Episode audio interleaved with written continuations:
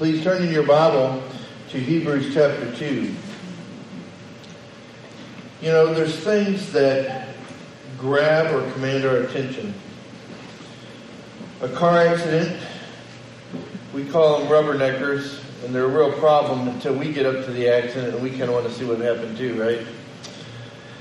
A loud, unexpected noise, somebody looking or pointing up. We have a tendency to stop and look and see what they're pointing at. And so we usually stop and we give our complete attention to those things. And so there's no multitasking going on. Last week we talked about paying attention. And I thought it was really funny as I read on into chapter 2.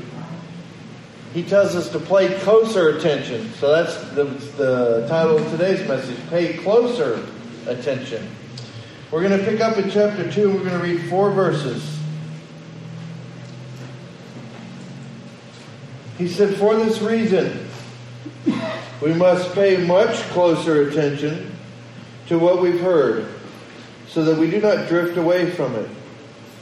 For if the word spoken through angels proved unalterable, and every transgression and disobedience received a just penalty, how will we escape if we neglect so great a salvation? After it was at first spoken through the Lord, it was confirmed to us by those who heard. God also testifying with them both by signs and wonders, and by various miracles, and by the gifts of the Holy Spirit according to his own will. Let's pray. Father, we thank you for your word, and Father, we pray and ask this morning that you'll speak to us, that you'll speak clearly, that, Father, we'll gain spiritual insight and Father, if there's anyone here that doesn't know you, I pray and ask you to reveal yourself to them. And if they, uh, and draw them into a relationship with you. And Father, we thank you for the love that you've demonstrated through sending your own Son. And Father, we celebrate that this time of year. And Father, may we never forget why we have Christmas. We pray all these things in Jesus' name. Amen. Well, this morning, as we discuss paying closer attention, we're going to cover what we value. We're going to see that there's no negotiations, and we're going to take a look at the evidence. What we value, uh, we're instructed to pay much, much closer attention to what we've heard. The amount of attention we put on anything communicates the amount of value we place on it. Considering chapter or uh, verse one, how much value has God placed on us? If we consider everything written in the first chapter of the, not the first verse, but the first chapter, when he talked about um, all who Christ was, and we talked about the fact that God is speaking. This is who Christ was. He's eternal. And that He's created angels to minister even to us as far as helping us walk in our relationship with the Lord. He's done all of this. How much does He value you? And so He values us enormously. He values us enough to pay with the life of His own Son.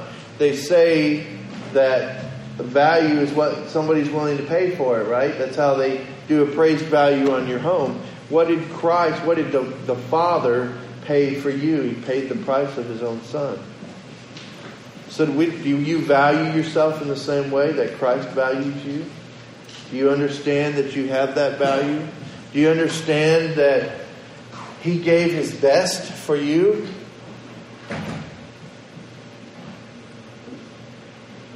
With that in mind, how much do you value Him?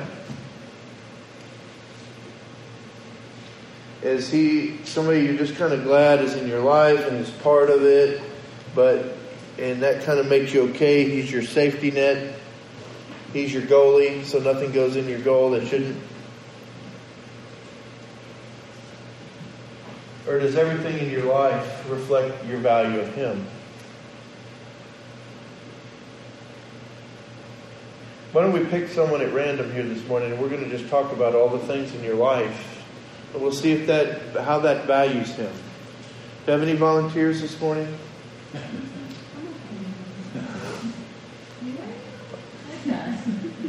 Erin says she's okay, so we'll go with her. No. I'll pass.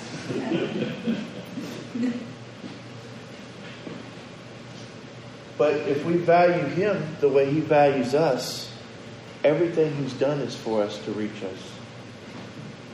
Everything. And so, chapter 2 here begins with the phrase, for this reason. For this reason. Now, when you see that, for this reason, we're given the reason.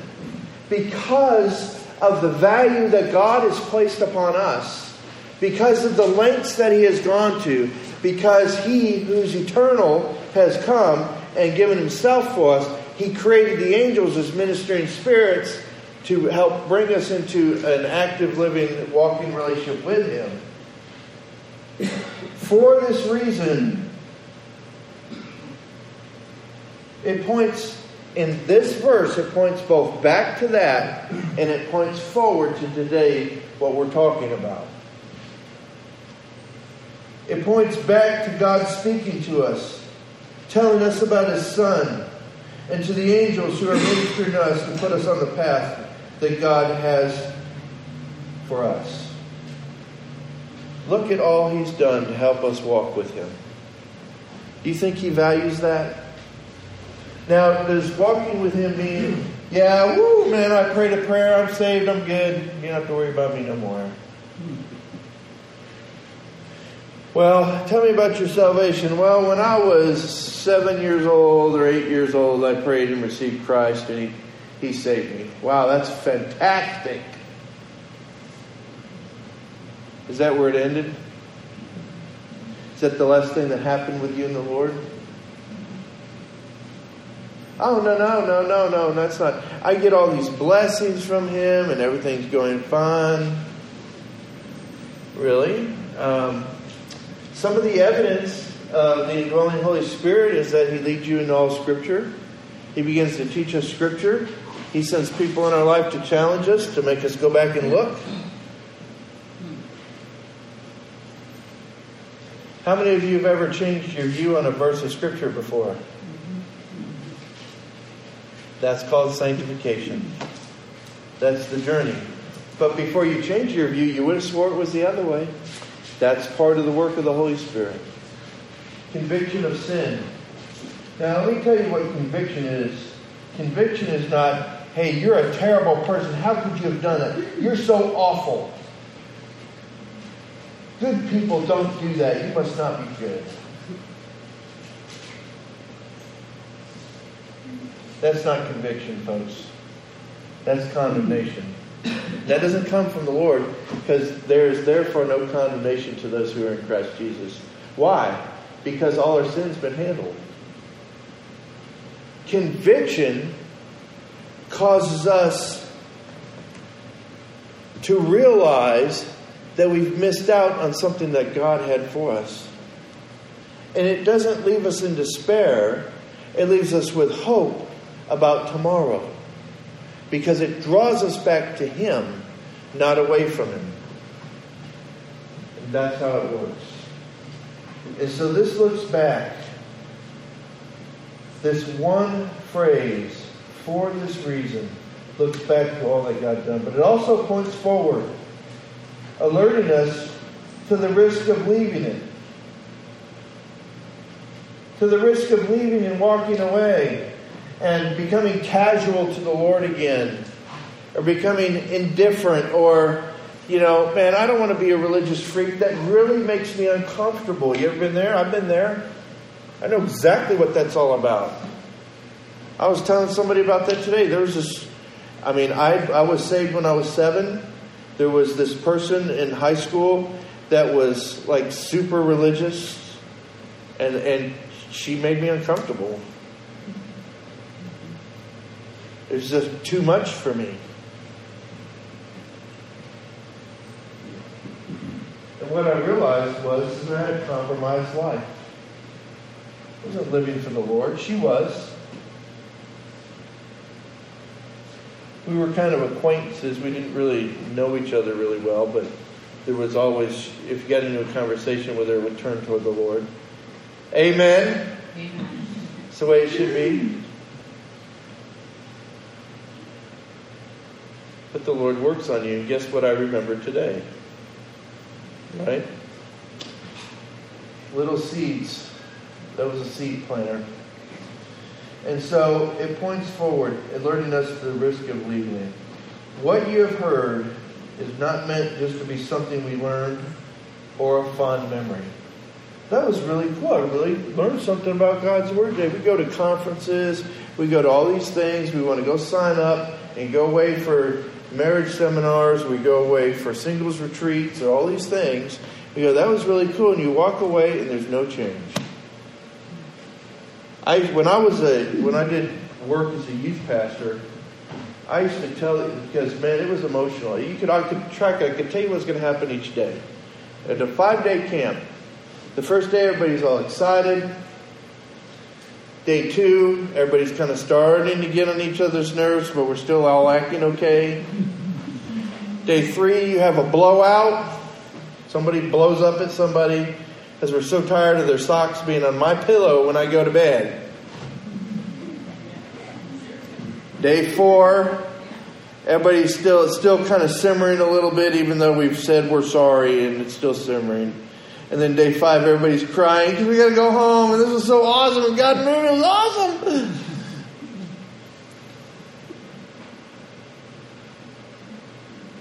And they would kids would always talk to me, and I said, "Listen, I, I believe that I'm supposed to make this decision." I said, "That's fantastic."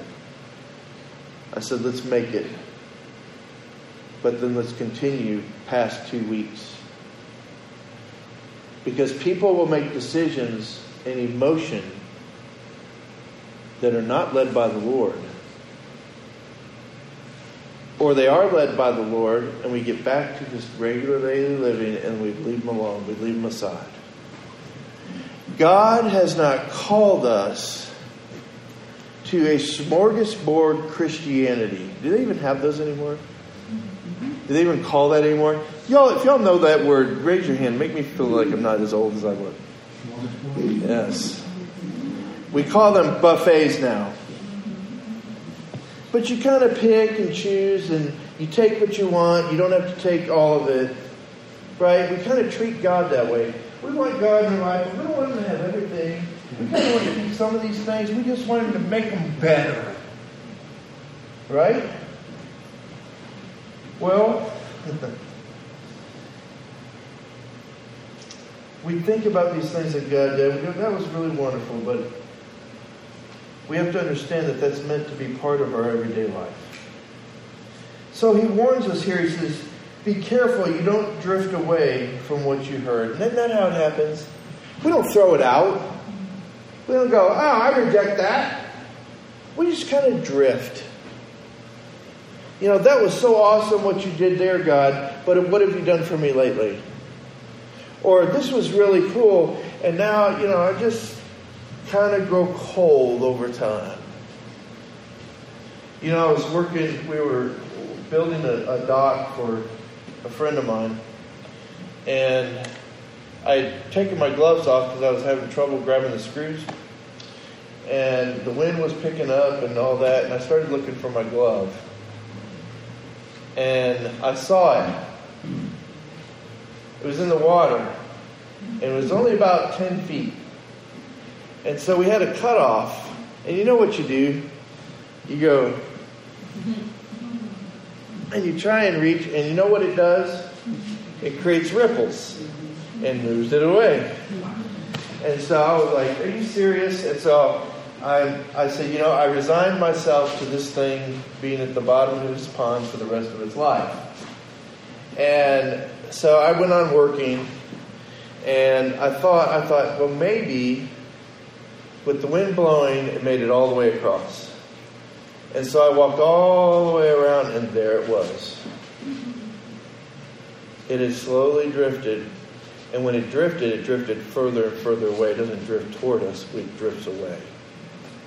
And that's what he's wanting. And it wasn't because I didn't care about it. I mean, I was trying to reach it. I went all the way around to get it. It's not because I didn't care. And it's not because it wasn't important. It wasn't given any attention. It wasn't secured. I let it slip away. But I was able to recover it. And so, ladies and gentlemen, there, we need to make sure that we not only pay attention, but we pay closer attention. There are times that we're paying attention, but then there's times that we block everything out and we pay attention to whatever's going on. And that's the attention that God wants from us. He doesn't want us to be casual and just kind of whatever. You know, I can take him or leave him. You know, it's okay. God knows. I'm forgiven anyway, right? It doesn't matter. It absolutely matters because you're going to miss out every day on the blessing of being there in the moments in the things that God has created you for. And you're going to miss it. And this really sad part of that is sometimes we don't care. That's sad to me. What we value, we need to pay closer attention.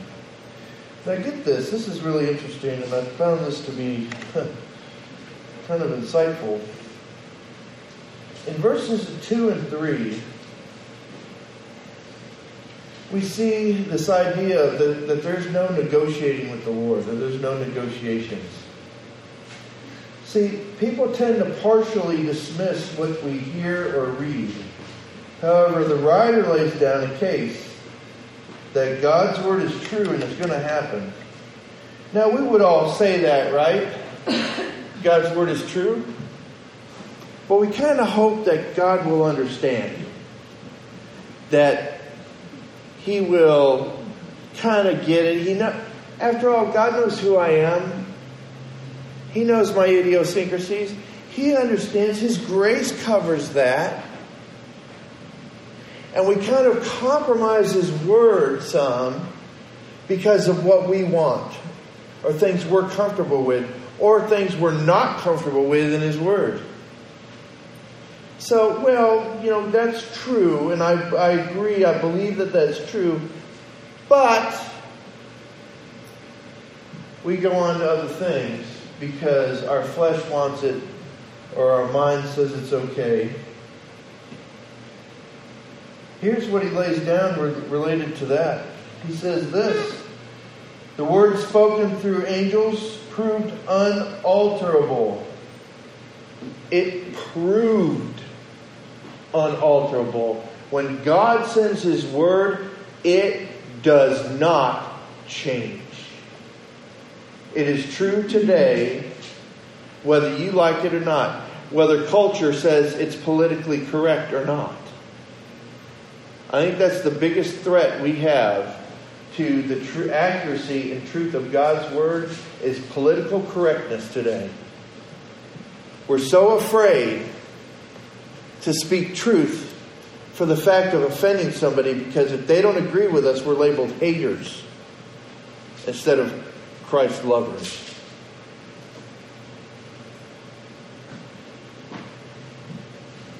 If we tell somebody that if they don't turn to Christ, there's no hope for them, well, you don't love them. So saying no means we don't love. But let it, yet if you let your kid play out in the street, they'll take them away and put them in foster care. Does that make any sense? The world we live in is an upside down world, folks. We need to not let it determine our course. We need we are called to be salt and light. We are not placebos. That's the Greek word for means do nothing. And make everybody think that you're really doing something. That's what a placebo is. Every word spoken through the angels proved unalterable. It did not change. Get this, it gets worse. Every transgression and disobedience received a just penalty. There were no exceptions. Well, it's okay, you know, no, it doesn't matter. I'm not hurting anybody. Nope, everyone.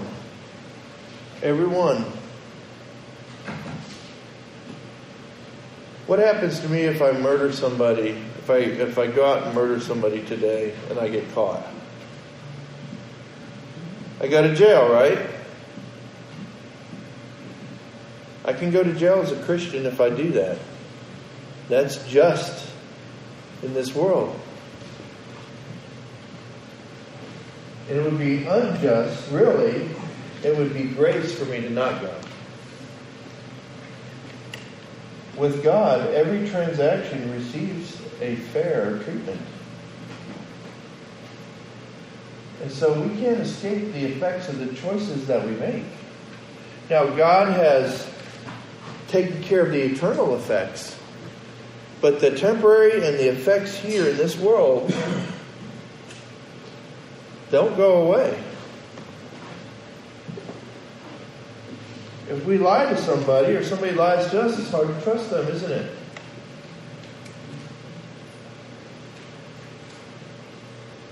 Even if we admit it, it takes time to rebuild trust. You know what? And I used to hear this. I'm going to address this, and I'm going to run, I'm going to chase this rabbit quickly, and then we're coming back. Well, how can I trust them? How can I forgive them? They lied. Forgiveness and trust are different. Forgiving somebody is letting it go what they did. Trust has to be rebuilt and re earned over time. You can trust somebody again that's made a mistake. Anybody in here ever told a lie? Look around. Okay. All right. Now, we've all done it. But it's not a regular habit, right? Hopefully. And we still trust each other. That's how it works. He then asks this question how will we escape? So he gives these two things. He says, God's word does not change. Everything is unalterable. What the angel said, every transgression and disobedience is going to receive a fair or righteous judgment. Then he asks this question. Say, ladies, it's really fun watching how the, uh, the writer constructed this. He lays this down and he says, this happened and this had to happen. This happened. And then he asks this question. He says, how will we escape if we neglect so great a salvation?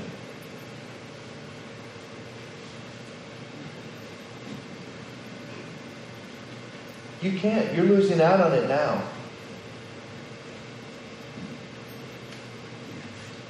If you don't value what Christ has done in you, and you don't give it the attention and the relationship that it deserves, you are going to miss out. There's no way around it. You will miss out today on what God could be doing through you.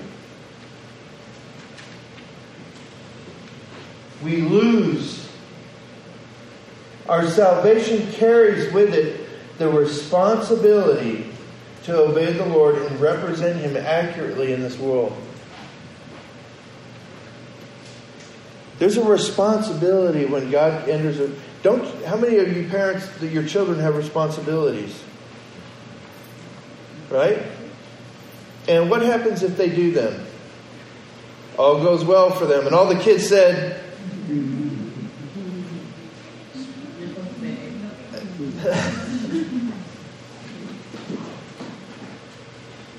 Kids, what happens when you don't fulfill your responsibilities? You get in trouble with your parents?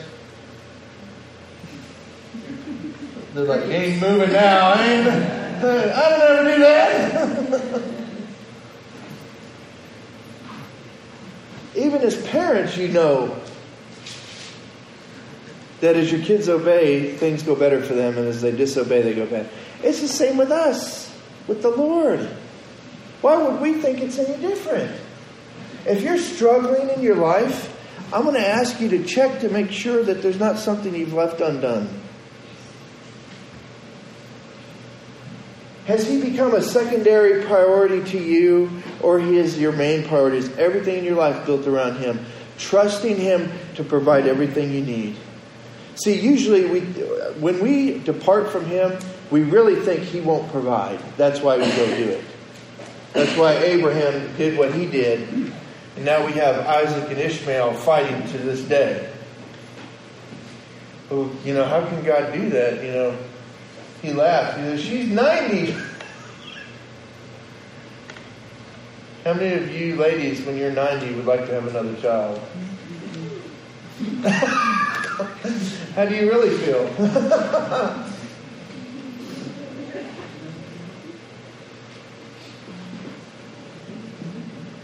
and so, you cannot negotiate another plan or an excuse with God. Oh God, you know, if I do this. Remember the old. Y'all remember the movie The End with Burt Reynolds? Where he's at? Oh, y'all never saw that? That's I know it's kind of it was kind of a secondary movie for him. Y'all remember Smokey and the Bandit? Okay, just checking. But the movie The End, he's he's he wants to kill himself. And he goes and he's going to drown himself. He's swimming out in the ocean, and he's getting and it's getting deeper and deeper. And he changes his mind. And he says, and he starts praying, say, God, if you'll save me, I'll give you 90% of my income. And he starts swimming back, and as he gets closer to shore, the percentage starts going down. Yeah, 60, or was it 60? Uh, and it goes down as he gets closer. And that's what we do. When everything's okay, we kind of negotiate God. God doesn't negotiate. Because every word that came from the angels is unalterable. You can't change it. It is what it is and it says what it says. And if things aren't working, it's because we're not lining up. Or He's working on something else in us. He's trying to teach us something. And so we have to do it His way. And trust Him to deliver the greater things than we could ever come up with we leave this section in uh, chapter 2 with the evidence. Here's the evidence for the accuracy of the things we've heard. We see that it was first spoken through the Lord. See, that should settle the matter. Do y'all remember that bumper sticker a few years back that said, The Lord said it, I believe it, that settles it? Y'all remember that bumper sticker? I'm going to tell you, that bumper sticker was the worst bumper sticker ever. Let me tell you the truth. The Lord said it, that settles it whether I believe it or not. That's the truth. And if you don't like it, too bad.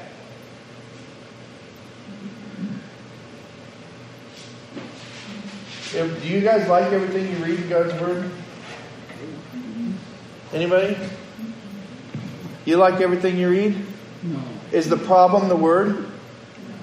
No. Problem's us. That's the problem. Why don't I like that? Have I been conformed to my community? Have I been conformed to this time in, in the, the journeys of time that is going on with what's acceptable and unacceptable? Have I allowed that to uh, affect me? Why would I ever be apprehensive to share the gospel of Jesus Christ? Because the enemy's worked on my mind and told me how unworthy I am and how terrible I am. And so, I, unless I live this perfect life, I can't share the gospel. If that's the truth, then nobody ever would. Well, they're going to say, well, this about you, and they know what you said, they know when you lost your temper. Anybody ever lost their temper? Thank you, just me and Chris.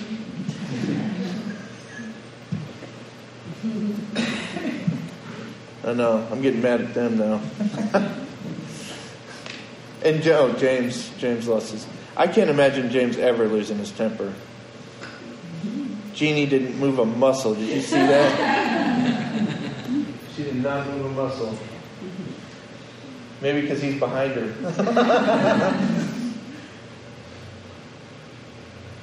but remember when Mark lost his temper? How can he be saved? No, the reason I lost my temper, that's the reason I needed to be saved. The reason I make mistakes, that's why I had to be saved. Don't let the enemy steal the evidence of your need of salvation away. That's part of our journey in sanctification. But those are the reasons. Don't lose, don't let him steal that away.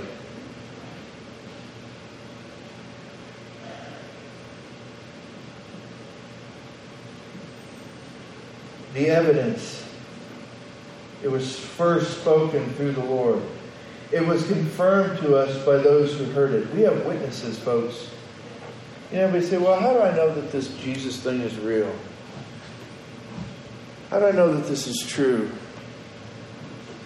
I'm going to challenge you. Know, how do I know that this is the correct path and not some other path, some other religion?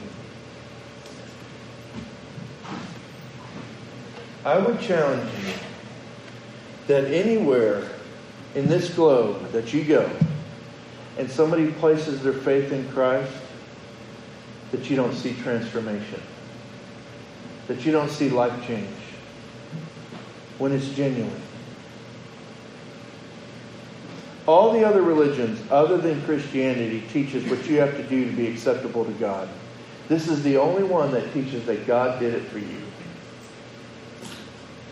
And when faith has been preached and faith has been exercised, it does not matter where you are, you see transformation in the lives of people. And you don't see that with other religions. They're all works based, every one of them. every one. You, you start naming them off. There's cults out there that mask as Christian religion today, and people don't want to call it out. Jehovah's Witnesses are not a Christian, they're not Christian. They're a cult. The Catholic Church is not a Christian organization, it's a cult. I knew I was going to make somebody upset when I said that. It's the truth. You want, if you don't want the truth, this ain't the place for you. When I'm looking to Mary for grace instead of Jesus Christ, I got a problem.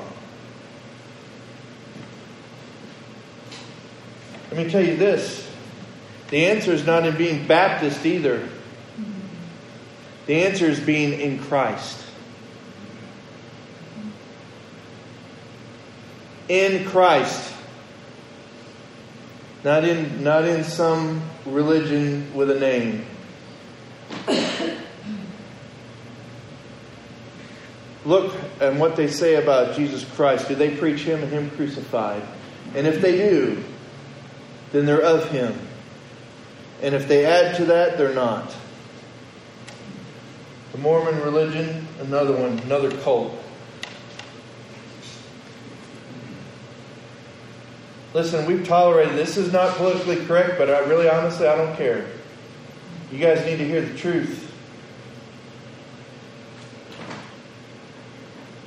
There is salvation in no other name under heaven among men whereby you must be saved. His name is Jesus Christ, and in him and without him there is no hope for you. And unless you fix your eyes upon Christ, you are never going to learn to walk the way you should. You're always going to be looking to yourself and trying to mitigate and trying to make everything okay instead of letting Him. Maybe we are supposed to change the seasoning by being salty. Or maybe that time that you compromise, God has been working in them, saying, Well, if it's so true, why don't you show somebody who is? And instead of standing up and them seeing, Wow, there is somebody, we cower and sit quietly because we think it will create an opening for us in the future. God has called us to today. There is no promise of tomorrow. And if we don't act and follow Him today, we are going to miss out on what He has for us today.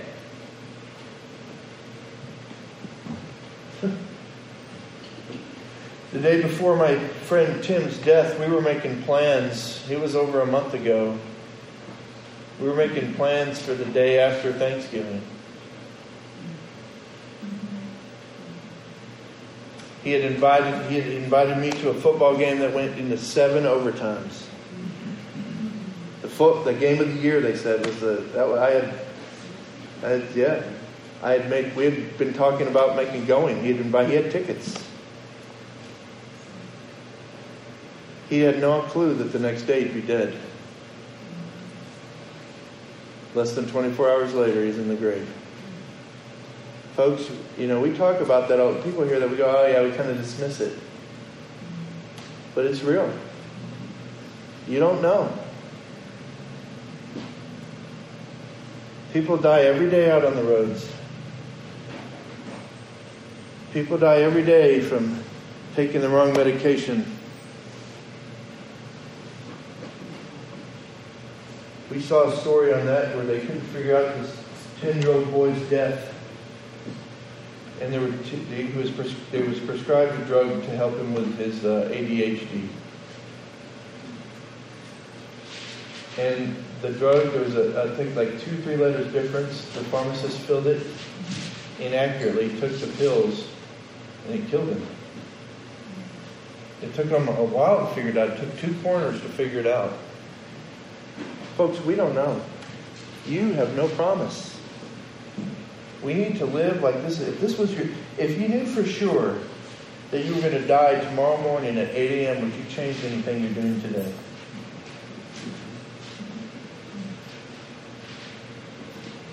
You don't have to leave.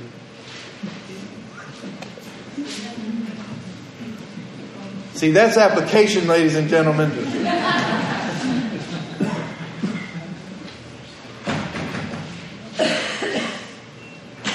Would you change anything? The evidence. It was confirmed by those who heard it. They validated, they were witnesses. They said it happened like this. The evidence, God's actions and sign, He actions by signs and wonders, various miracles, and the giving of Holy Spirit gifts backed up what he said. God does not speak idly, ladies and gentlemen. He does not speak idly.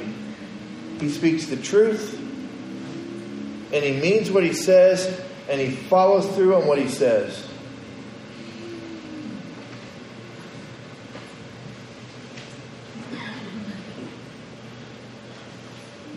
We need to take heart, ladies and gentlemen, of what the Lord has said. We need to take heart.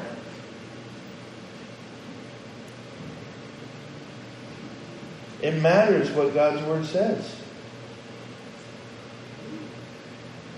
We can't just pick and choose what day we decide to follow. We follow Him every day. And if you don't like something, tell Him. Say, God, I hate this verse in your Word.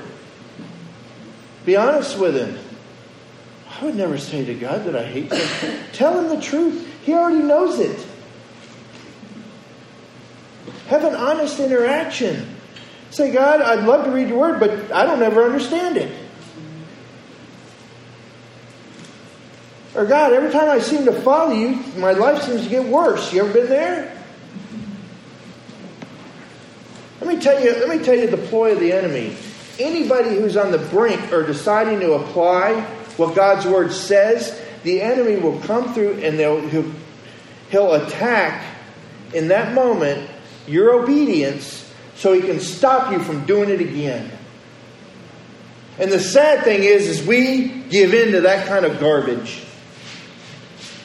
Man, you know, I tried to share Christ with them, and now I'm demoted, and I'm doing this job that I hate. And, uh, you know what? If sharing Christ gets you fired, then go get another job. Because your job doesn't provide your income, the Lord does.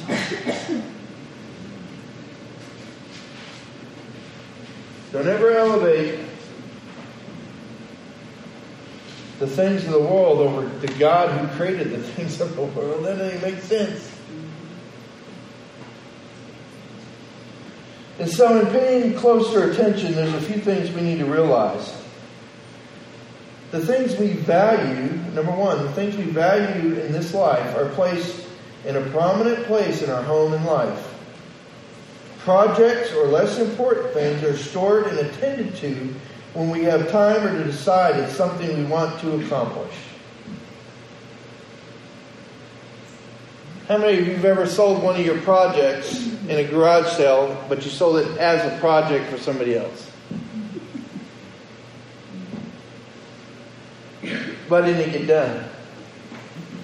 Here come the excuses. I can start to hear it. I can hear your brain clanking along. Well, I didn't have time, I didn't have this, and I didn't know how to do that, and I couldn't find the part, and I didn't do that. Uh, that's what it sounds like. Eh. Listen, if God is just a project in your life, then you're missing out. You're missing out.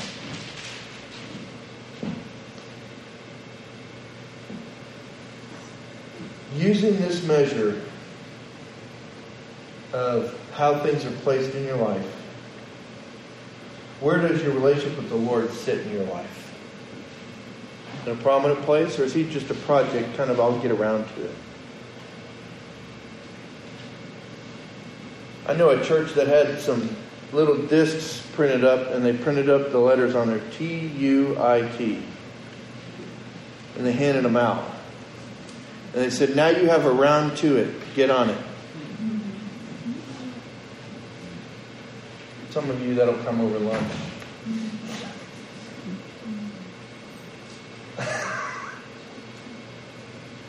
you get around to it.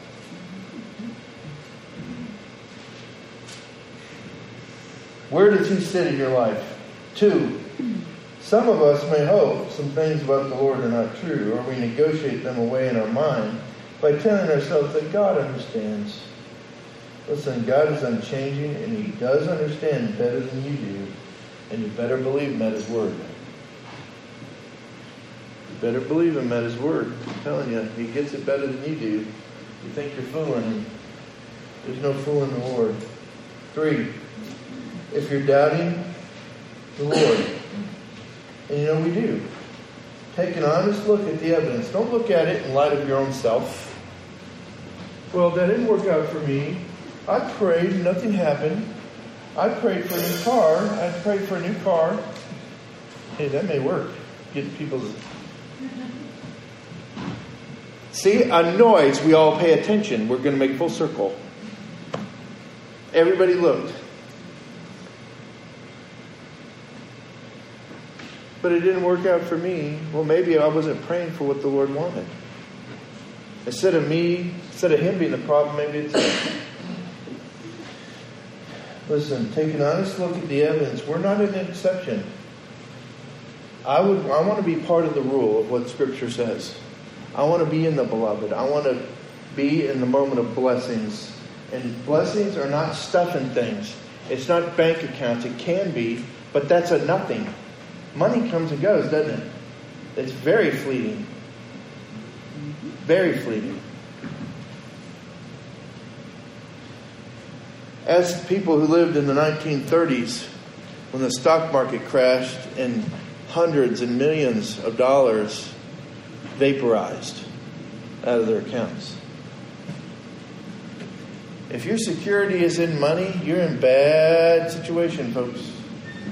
It's fleeting.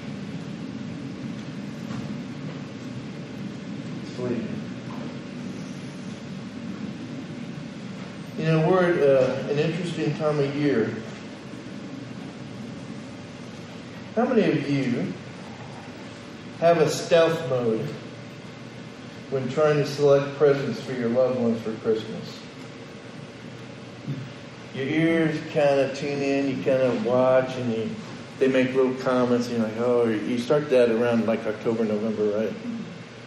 You know, what did Billy Bob say he wanted for Christmas? Or he didn't say that. He's like, man, I really need this new thing or this, that, or the stuff and things, right? And we kind of pay attention and we listen and we make our little lists to ourselves. Have you, remember when you were a kid, you made a list for your parents? Did any of you ever do that as a kid? Me and Chris again. Thanks, Chris. I'm glad you're here today. Otherwise, I'd be alone. Oh, and Meredith. I think Meredith's hand is up too.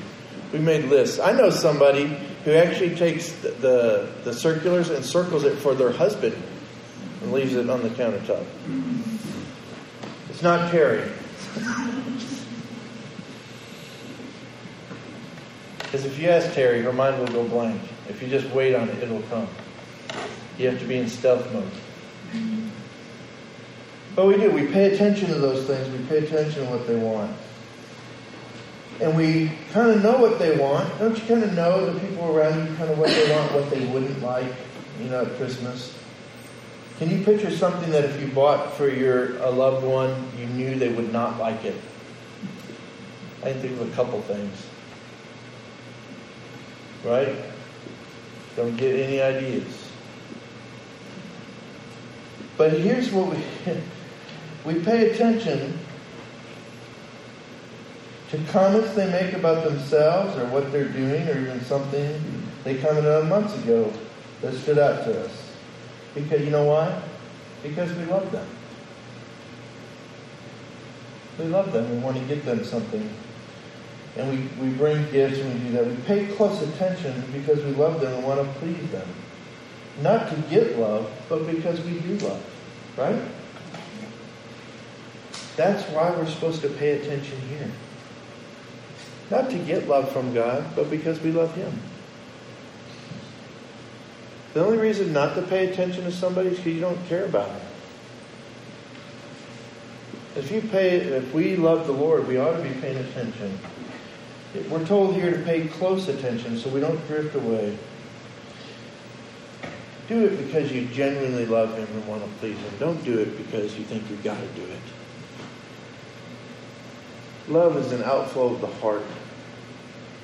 And if you don't love Him, tell Him that.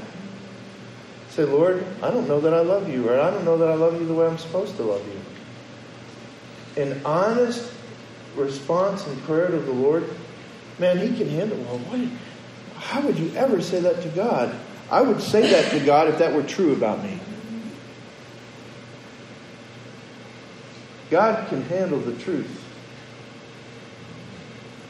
Playing church don't work with Him. It can work with us, let's be honest. We're even warned about people that come in and put on a good show. They have a form of godliness, although they've denied its power. Lost. But they're putting on a good show. We're not called to a show, we're called to the Savior. We need to walk with Him. There's people around us, there's neighbors that you have, there's people you know, there's family and friends that need the Lord. Number one, they need the Lord. Then they need a good church. If they're looking for a good church, come talk to me. I'll recommend one.